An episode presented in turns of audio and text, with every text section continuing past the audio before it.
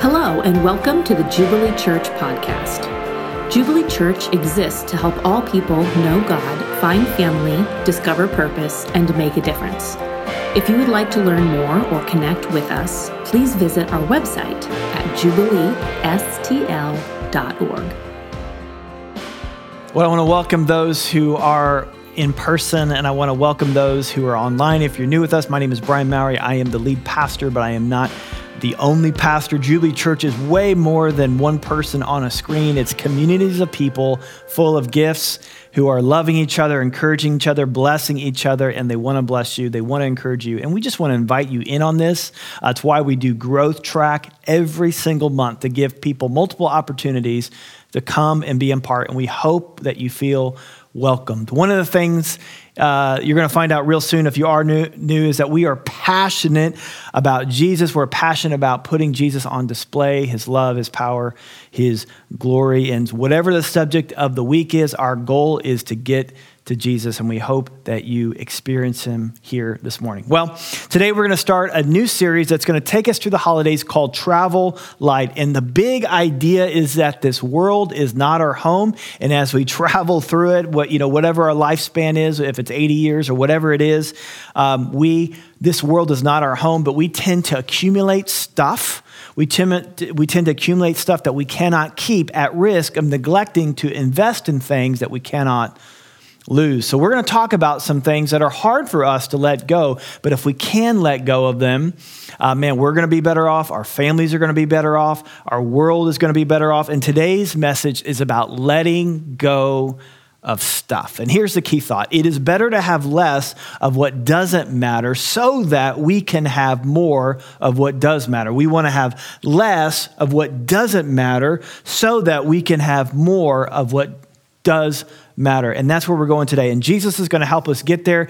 He's going to do a teaching that's going to help us understand how to think about our stuff. And he starts with a warning here in Luke 12, verse 15. He says, Watch out okay? Be on your guard. Man, what is he going to say? Watch out for, you know, is there a dark alley coming up? You know, is there a rough neighborhood? I mean, what could be so dangerous that we need to watch out? He says, watch out, be on your guard against all kinds of greed. There are all there are many kinds of greed. There's just one kind. There are all kinds of greed. He says, look, you've got to be really, really aware of this. Eh, greed has a way of sneaking up. That's why he's telling us to be on our guard. You know, there's a lot of things, you know, sins that may be obvious, like, you know, stealing is, you know, when you're stealing. But how do you know when you're being greedy? How do you know when greed has got a hold of you? So he says, you've got to be on your guard. In the, in the Greek word, if you get into the, the Greek of this, um, phrase, it's, it's a very, be suspicious is what it's saying. You need to be suspicious about your motives when it comes to stuff and money and finances and things like that. You need to be very, very careful. You need to be very, very proactive so that greed doesn't sneak up on you. And then he makes this statement. He says, This is why you have to be aware of greed. He says, For life does not consist in the abundance of one's possessions or one's stuff. Your life is not equivalent to the same as the abundance of your possessions. The quality of your life does not depend upon how much you acquire, upgrade, save, invest. Now, this seems like an obvious statement. I mean, like Brian, we know that like life is more than stuff. We know that money can't buy happiness. We, we, we know that. Why in the world would you even bother saying that? But let me ask you have you ever just had to have something?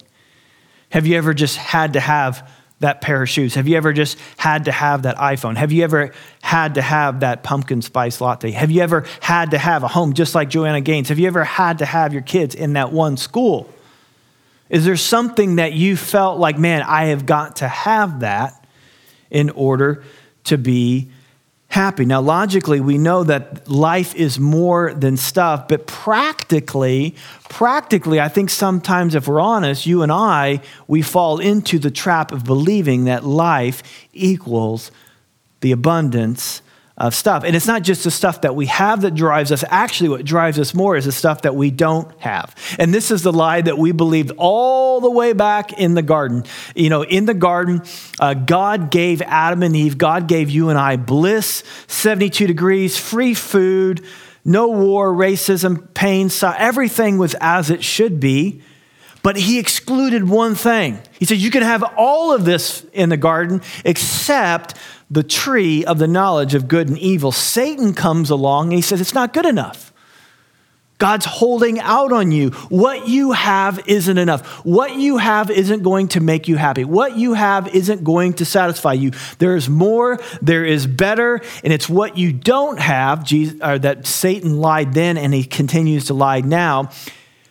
What you don't have is what you need to be fulfilled and happy. More is always, you know, if one is good, more is better. One is good, two is better. Jesus does not agree.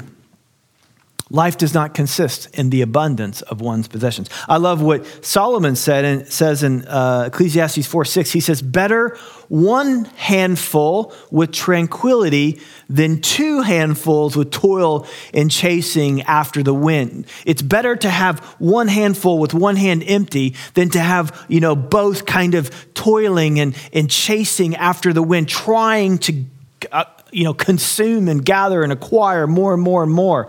And you and I get the exact opposite message every day of our life. Every commercial is like, you got to have this. You got to have this car, this pair of jeans, this life, this vacation. You deserve it. You're worth it. You, and if you don't have it, you're not going to be happy. I mean, we're seeing that now more than ever as Christmas rolls around. I got to be honest with you, it's kind of appealing. I mean, the stuff in this world is kind of nice.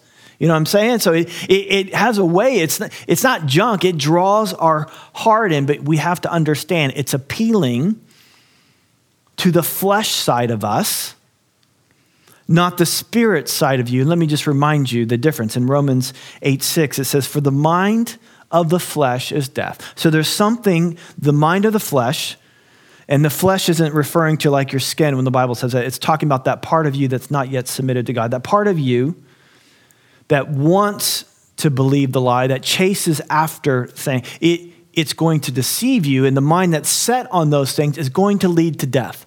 This idea that I need something that I don't have is going to lead to death. But the mind that's set on the Spirit, check this out, is life and peace. And Jesus is going to tell us here that how you view the stuff that you have is going to determine which direction you go. And so then again, he tells them a parable. He says, Let me just tell you a story. Let me break this down for you and help you understand. He says, uh, uh, The land of a rich man, this is verse 16, the land of a rich man produced plentifully. So this guy is wealthy and he's getting ready to get wealthier. In verse 17, he says, And so he thought to himself, What shall I do? For I have nowhere to store all of my crops. My barns are full, my basement is full, my attic is full. I've got so much stuff. You know what, hon? We need to get a storage unit. Did you know that from 2011 to 2019, that the self storage industry quadrupled. It went from a $22 billion business in eight years, from a $22 billion business to an $88 billion business. And it's predicted just to keep going. I mean, I don't know how many of those have popped up in your neighborhood, but they're popping up in my neighborhood.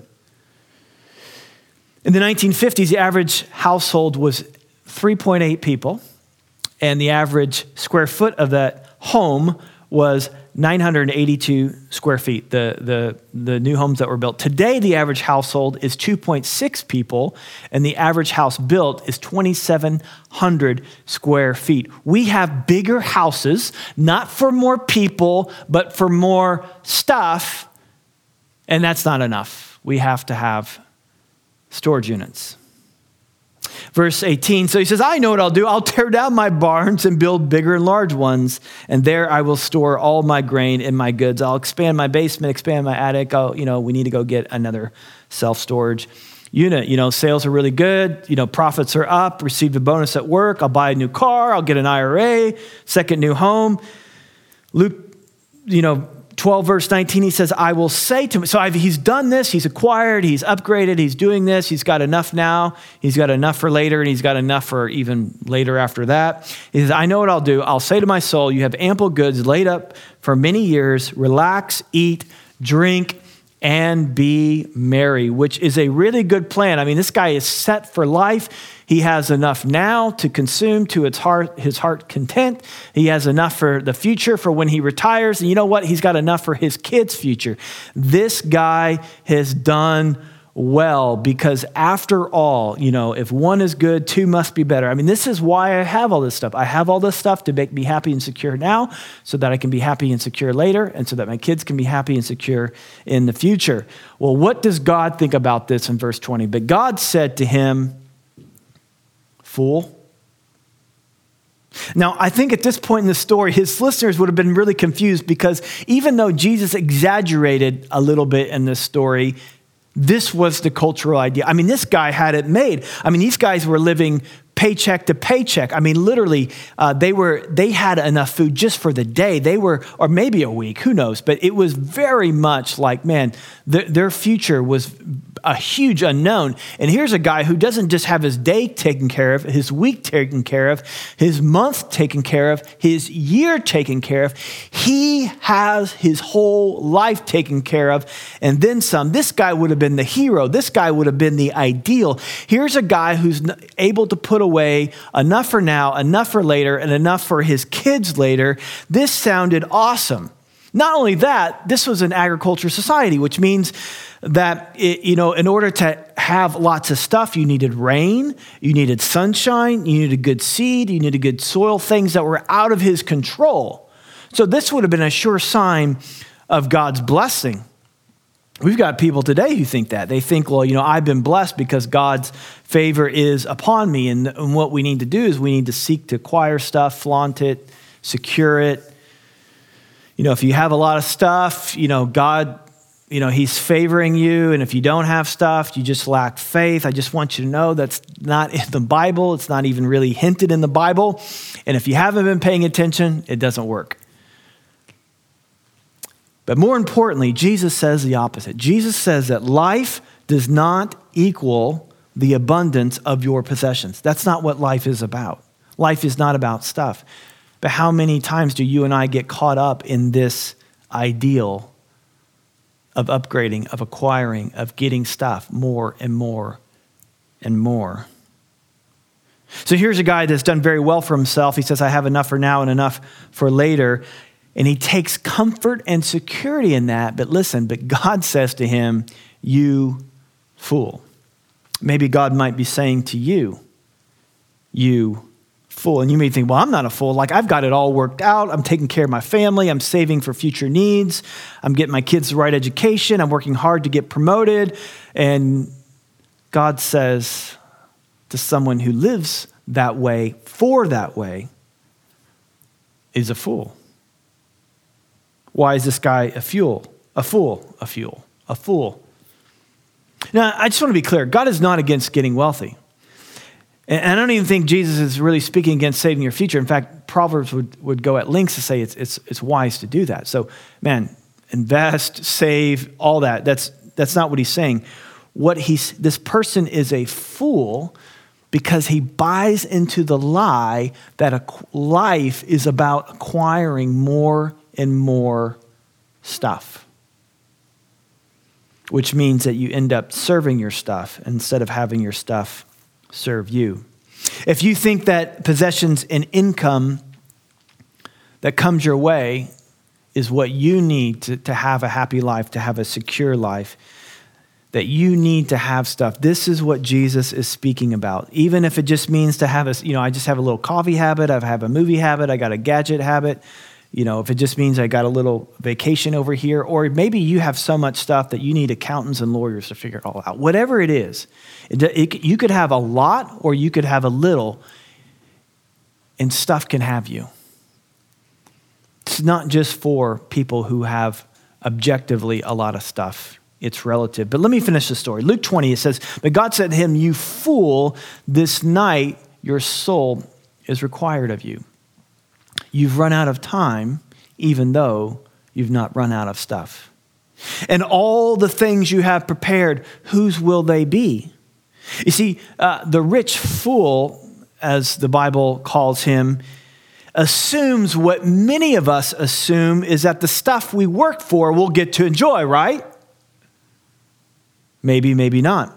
Because the things that we have prepared, consumed, and saved, whose will they be? They'll be somebody else's, not because we gave it, it's because we left it.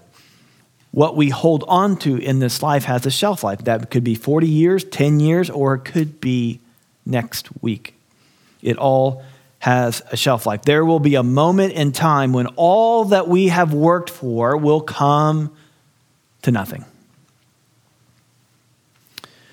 Verse 21 So is the one who lays up treasure for himself and is not rich toward God. The fool is the one who is rich toward himself, but is not rich toward God and others. They grab a hold of stuff for them, anything that they can get their hands on. Remember at the beginning, we said it is better to have less of what doesn't matter and more of what does matter. What doesn't matter is temporal things, what does matter is eternal things. So that's what Jesus is saying. He's saying he's a fool because he is grabbing a hold. He wants more and more of what ultimately doesn't matter, and he is not making himself grab a hold of what truly does. That is why he's a fool. He's grabbing a hold of what's going to just be gone one day. He's being rich toward himself, but he is not being rich toward God and others. Now, let me ask you maybe a painful question that may step on your toes, but um, I think you can handle it. What if the grip you have on stuff is robbing you from what you really, really want? What if the grip that you have on your stuff, stuff is robbing you from what you really, really want. There's a well known trap used by hunters to catch monkeys. What they do is they, they take a coconut and they cut a hole that's just big enough for the monkey to stick his open hand, to squeeze his open hand into the coconut, uh, but it's not big enough for him to pull out his closed fist out of the coconut. And so they take this coconut, they empty it out, and they put um, you know, fruit in there. So they'll go in and grab it. And what they found is that monkeys are greedy. Uh, the monkey thinks, hey, look, I have found something amazing. I found some fruit. And so he'll, the monkey will stick in his hand, grab the fruit. But what he won't do is he won't let go of the fruit. And so his hands get stuck in the coconut. And when the, and so the hunters will tie the coconut to a tree and they'll sit there and wait. And so when the monkey comes around and you know the coconut's tied to the tree, you know he sticks his hand in the coconut to grab the fruit and he tries to pull out and he can't, he can't. Then the hunters show up. And if you've ever seen a video on this, the, the monkey just, he does, he keeps trying to pull his hand out more and more and more, but he never ever lets go of the fruit until he's captured. This monkey is totally blinded by greed. I mean, all he had to do was just let go of the fruit and then he'd be free, but he could not let go of the fruit. He held on to the fruit to his own demise and he gave his life for this fruit. Is stuff making a monkey of you? Have you got your hand so tight on it that, you, that you're willing to give your life to it? I mean, you're burning the midnight oil, you're working, you're working, you're saving. It's all consuming your pursuit of stuff. I want to submit to you uh, one hand living. So remember, Ecclesiastes says, you know, better one hand of tranquility than two that's constantly, you know, grabbing, uh, chasing into the wind. So, what does it look like to, to, to grab a hold of with one hand, but to leave one hand open, not to, not to just go after stuff with all your might? Well, here's three things throw out, buy less, give more. Throw out, buy less, give more. Um, first one, throw out. You know, I'm a maximizer. Uh, it's one of my, you know, if you do the strengths finder, it's one of my strengths, which is a nice way of saying that I'm cheap. Okay, that's what that means um, which I don't find it difficult to spend less. I don't find it difficult, actually, uh, by God's grace, to be to to give away stuff, to give away uh, money. But I do find it difficult to get rid of stuff, and I and I'm I'm realizing that um, recently because you know someday I may need it. You know, so I have like this leather jacket that like I haven't worn in decades, but one day maybe it'll come back in style and I can wear it again. Or, or VHS. You know, that's kind of cool. It's kind of cool to hang on VHS tapes and tapes and. And I, am embarrassed to say this, but I have a uh, an oversized two car garage, and I cannot fit one of my cars into it. Uh, we've got stuff in boxes that we have not done anything with since our last move. Um, it's not expensive stuff, mind you. It's not like it's worth something. It's just I have this thing in me that maybe one day I'll need it, and if and I'm afraid if I just give it away or let it go, um, or sentimentality, you know, I you know I want to hang on to this, and so fear or sentimentality causes me. So yeah, that's me, man. I, if you're like me, like that's I, I need to learn to throw out, to get rid of stuff. I mean, I'm I'm finding myself spending time reorganizing stuff when anyway. And I just want you to know, like, man, I'm not above my own messages, my own sermons. And so for me, when I when I read this parable and I hear Jesus teaching on stuff, the the, the place where it hits me is I just need to uh, get rid of stuff. I need to give more. I need to let go of more stuff. Um, I need to throw out. And then, so secondly, though, you, you may need to buy less. So you need to get rid of stuff, simplify your life. You don't need all this stuff.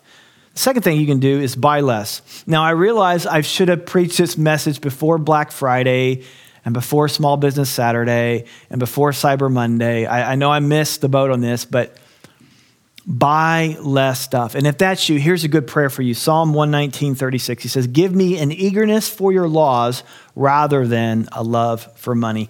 Turn my eyes from worthless things and give me life through your word. You can buy less and you can give more.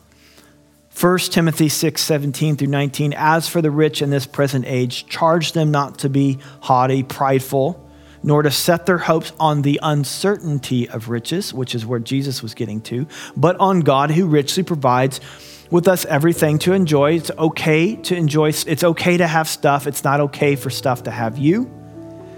They are to do good, to be rich in good works. So, not just rich toward themselves, but to be rich toward God. That's what it means. To be rich toward God means to be rich in good works toward others, to be generous, to be ready to share, thus storing up for themselves treasures as a good foundation for the future. Here it is, so that they may take a hold of what is truly life. What if, what if, what if you traded in grabbing and acquiring with two hands and to be content to leave one hand free? What, what could you do with that other hand? You could help someone else. You could pick someone else up if they've fallen down. You can hug someone. You can encourage someone. Um, you can worship. You can do all kinds of things. But when you are toiling with both hands to grab a hold of stuff, you are limited. And you're really losing life. You're like that monkey trying to grab a hold of something, and you're willing to risk your entire life to hold on to it. But if you were to let it go, how you can help people, the sum total of your life will not be stuff, but it, you would have the courage that you and you and I would have the courage to let go of stuff so that we can grab a hold of what is truly life. I just want to pray for you. I'm going to pray for us. Um, you know, we want to be a community that shows the world that Jesus is better, that Jesus is better than it all. And this is an area that does that, that there's like a war going on in our heart about our stuff. So I just want to pray for you as we conclude. Lord, I just, I thank you. I thank you. I thank you that you have come to show us the way to life. And it's not in our stuff, but it's you. And I just pray for my brothers and sisters right now that you would give us the courage to let go of stuff, that we would not grab a hold of things with two fists, but we would learn to let go so that we could grab a hold of what is truly life. I pray these things in your name. Amen.